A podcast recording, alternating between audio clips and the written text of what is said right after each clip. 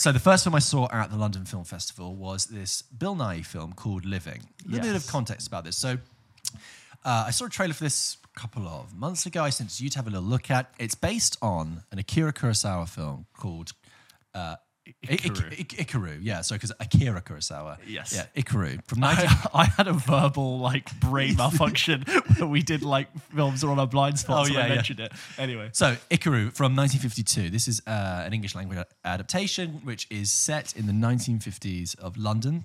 It's uh, uh, adapted by a South African filmmaker who I s- name escapes me and I'm sat here. But the screenplay is written by Kazuo Ishiguro, sort of uh, British Japanese novelist who wrote Never Let Me Go, of the winning, Day. yeah. very famous. Um, and the essential setup for living is this it's 1950s London, and it's the era of all the men go to work in the morning in the pinstripe suits and the bowler hats and are identical. And they get on the steam train and they go, "Yeah, good morning, yes, oh, good morning, yes," and and they walk across the you know to, to work. They get off the train and they go into their office, and it's the era of tightly packed offices with bundles of papers and people smoking and wood paneled walls. And this film begins by following uh, a young office worker um, who is beginning his first day at County Hall in London, working for the London uh, City Corporation. In the in the I believe planning and works department, so makes decisions you know about planning and building throughout the city. He meets his fellow colleagues who are also very stern and very much part of the system, and uh, they say, "Oh, Mr. Williams is coming. You know, you be, beware of Mr. Williams." And Mr. Williams is, of course, played by Bill Nighy, who is wearing the sternest and frostiest and you know most minimal of Bill Nighy expressions. And he's perfectly cordial, but he is a product of his time. He's 1950s, and he sits at his desk and he sort of will half turn. If someone approaches him from his side, he will raise the tiniest of eyebrows to sort of go, "Can I help you at all?" Anyway, what happens is um, Mr. Williams uh, go says out out of the blue, very uncharacteristically says, "I'm leaving early today for an appointment at three o'clock, and I'll be back tomorrow." And everyone sort of goes, "Oh, okay. Could you please deputise in my absence?" And it's, okay, of course, Mr. Williams, of course. he goes to the doctor's uh, to the doctor's appointment, and the doctor says, sadly, you know, you've got you're, you're terminally ill. He's delivered this news, and so begins a sort of journey for Bill Nighy's character. And you know, reevaluation of life. you can see, yeah, you can see where this is going. Reevaluation of life, a kind of questioning all that he's done in this incredibly stiff, clipped British setting, right? Um, the way I describe living is it's a lovely, warming film about death. um, it's got uh, the first thing to say is that it's it's immaculately presented. It's it looked in the trailer. It looked so clean and Yes. beautiful. It- Every it- single frame I, don't was in know love with. If it is actually shot on film, but they have rendered it so much like the 1950s. It actually begins with stock Kodak footage of London from the 1950s. I'd right? say it would be then, wouldn't it? Yeah, and it's just oh, beautiful to look at, and then it sort of seamlessly blends with how it's shot um, for the film. Um, it's got a keen eye for um, not just like uh, period detail, but like um, visual language. When the men are all lined up on the, the platform in their in their pinstripe suits, it just looks incredibly clear.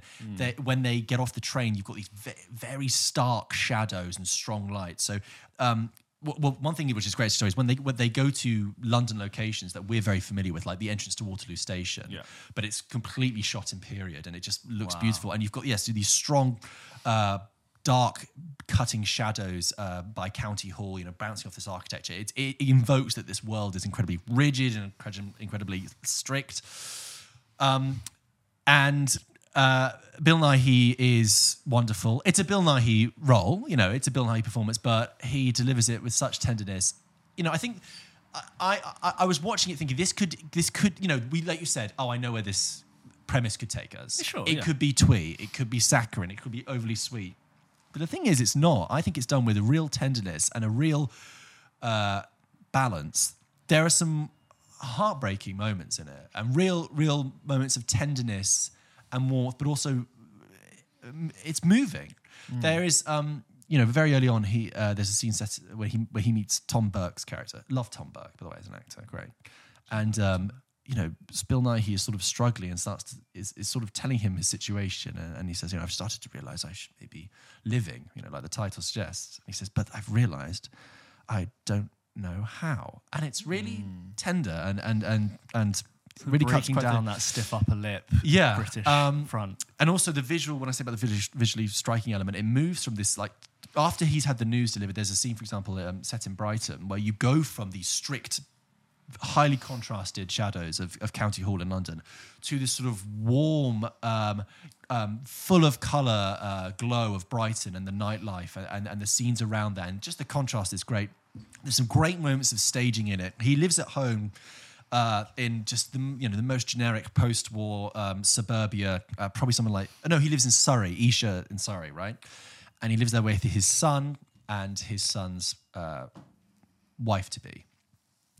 And there's some staging that's done in the beginning of the film with the first scene between Bill Nighy and his son that's just heartbreaking. Just the way it's visually presented, I thought, oh, um, there's some moments of recollection with Bill Nighy's character that for me, like, reminded me of uh, Terence Davies' film Distant Voices Still Lives, which is about a post-war family in Liverpool, which is that, that whole film is like an emotional memory. And there's bits of that that poke through in this. It, despite it's kind of like, for, it's pretty formally normal, but there's this moments of like, uh, really it dissolves into like emotional memory, which I love. Uh, there's more than a heavy dose of Brief Encounter in there, which is absolutely no bad thing because Brief Encounter is a masterpiece. And if you don't know what I'm talking about, classic British film from the 1940s, which has everything, you know, uh, the life outside of London, commuting in, the isolation that brings with you, and the sort of depersonalization of going into uh, work every day. Amy Lou Wood is in this from Sex Education Yes. right? She's wonderful. Absolutely. Every scene she is in, she just brings such warmth. And that's even spoken about her character. I mean, that's literally what character's meant to do. She brings this vitality in this sort of male uh, heavy world in this office. She, she is this. She manages to sort of break through to uh, you know uh, Mr. Williams's character, and she has these wondrous eyes that uh, such a great foil against Bill Nighy. So the, the expressions in this film, that's what's really interesting as well. I said like it's got this very good visual eye. It has a way of capturing faces so well. So when it shoots Amy Lou, Amy Lou Wood, you just feel everything that uh, uh, Mr. Williams sees in, in her. And when you see Mr. Williams, you see his, you really get a sense of his the cragginess and the frostiness of his, of his expression that is slowly starting to thaw throughout the film. And with the other men in the office, it really has an eye for like the physiognomy of their faces and how each one almost represents a different like masculine uh, ideal from the 50s. Um, but this young whippersnapper who, who, who joins the firm as well, he brings sort of a lot of emotional heart. And there's this there's this subplot with the film as well that there is there is a piece of planning that hasn't been done that is being handed around the bureaucracy of County Hall. Um, and that kind of uh, is kind of the narrative undercurrent. There's a cut uh, for the third act that when it happened, I thought, oh, what's happened here? And then when it when the film resolves itself into its conclusion, I was like, oh, that's really that's actually really smartly done. So, you know, there's more than a touch of Christmas Carol in there, a little bit of It's Wonderful Life. It won't be for everyone, but I, I was actually surprised at how how solid it is. It's a really lovely, charming, uh, heartwarming film. You will you will finish the film and go, oh, oh, that's oh, that's that's really nice. That's and sorry, not nice. I don't mean like nice, like that's. Uh, Cute, nice, sweet. cute, nice, like we've talked about, like Operation Mincemeat. You know, watch on Sunday. Yeah. There's, there, you know, there, there is a little, there, there is real sadness in this film and real emotion. I am really looking forward to seeing Bill Nighy in a lead role. Yes. Because he has been around for so long and has been so great in so many, like, Hmm. I'd say, too fair, uh, too fair to him, very samey kind of roles. Yeah. But I'm really glad. Like, when I saw the trailer a couple of weeks, it was only like two weeks ago, and it was one of those trailers. This sounds so so cliche, but actually, like, got me on the verge of tears Oh, because of yeah. how, A, like, how beautifully Yeah. it looked, but how I think, you know, well, cra- having not seen it, how well crafted it seemed Yeah. to be and how it just sort of seemed to peck at these really mm. nice little notes. But I'm just quite, I, I don't really remember a time I've seen Bill Nighy really fronting a film like that for a really long time. And I'm like, yeah, like, of course, Bill Nighy, like national treasure, um, staple of, of British actors. I'm mm. so, I'm really looking forward now, obviously, your very promising review. Like, mm. I'm very much looking forward to seeing him do that. Yeah, I- he is. He is. Well, it's it's more than uh, he's getting his fair dues now to, to in his performance. I sat next to a guy in the screen. That was one thing that was quite ple- interesting about the press screenings as well. I'd always have like try and have a natter with the person who was next to me. Yeah. Sometimes if they're uh, press, sometimes there'd be industry. And this guy was a, a producer, and he knew the uh, producers, directors of, of this film.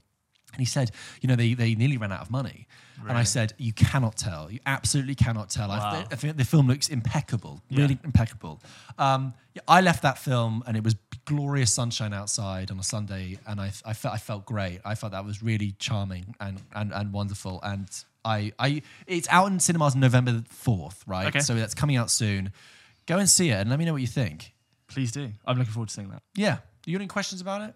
Does that sound? That sounds street? great. Like I, I, my only thing I wanted to say was about Bill Nighy, which I just don't think I don't remember a time when I've seen Bill Nighy um, front a film like that. Did you say Oh, it was that- what, what? Remind me again. Kazuo Ishiguro's the writer on this. Is a screenwriter, yeah. screenwriter. So So, I- I it's think- not from a book. It's a Kazuo, Kazuo Ishiguro no, screenwriter. No, it's a it's the Oh, Akira, sorry, yes, it's Akira But this is what I find interesting. You've got an Akira Kurosawa based on Akira Kurosawa film. So you've Yeah. got a Japanese idea adapted by a British Japanese screenwriter, directed by a South African uh, director. And I really sometimes uh, what I I mean this is an absolute compliment. It's like sometimes you need an outsider's perspective. Yeah. To really cut to the heart of something, you know, like last year when we talked about Spencer, that's a Chilean director with an American actress, Yeah, and yeah. I'm like, sometimes you just need a different position. One thing I had forgotten to say is that the sound design in this film as well is really good. Really? The, it captures the hard clip clop of men's shoes on the pavement across Ah, Waterloo Bridge. There is a dinner scene um, at home that is incredibly tense, and they amplify the cold sound of cutlery on crockery as it like serves up shepherd's pie. That sort of. And it's uh, uh, it, it- it just makes you feel uncomfortable. I think it's quite interesting to cross the idea or take uh, something that's a very Japanese cultural thing of being very sort of emotionally withdrawn and slightly stiff and mixing that with something that's also very British. Yes. Like traditional Japanese is like you don't really show emotion, you don't want to do anything to put shame. And I think to actually merge those ideas and see a very interesting overlap is Yeah. quite an interesting idea. Well, Or just look at a script and go, Those- actually, this applies to, To- 50s British culture. Yeah, the parallels of two, you know, conservative with a small c. Yes. Uh, well, conservative with a you know big C societies, um, withdrawn, repressed. Anyway, that's living with Bill Nighy. He's great. Amy Lou Wood. Oh, fantastic. Let me know what you think when you go see it, James. Let's do it. And if you have seen it or you're going to see it, email us in and let us. If you're let us know watching this in a few weeks' time in the future, email to hello at popkidronpodcast.com and let us know what you thought.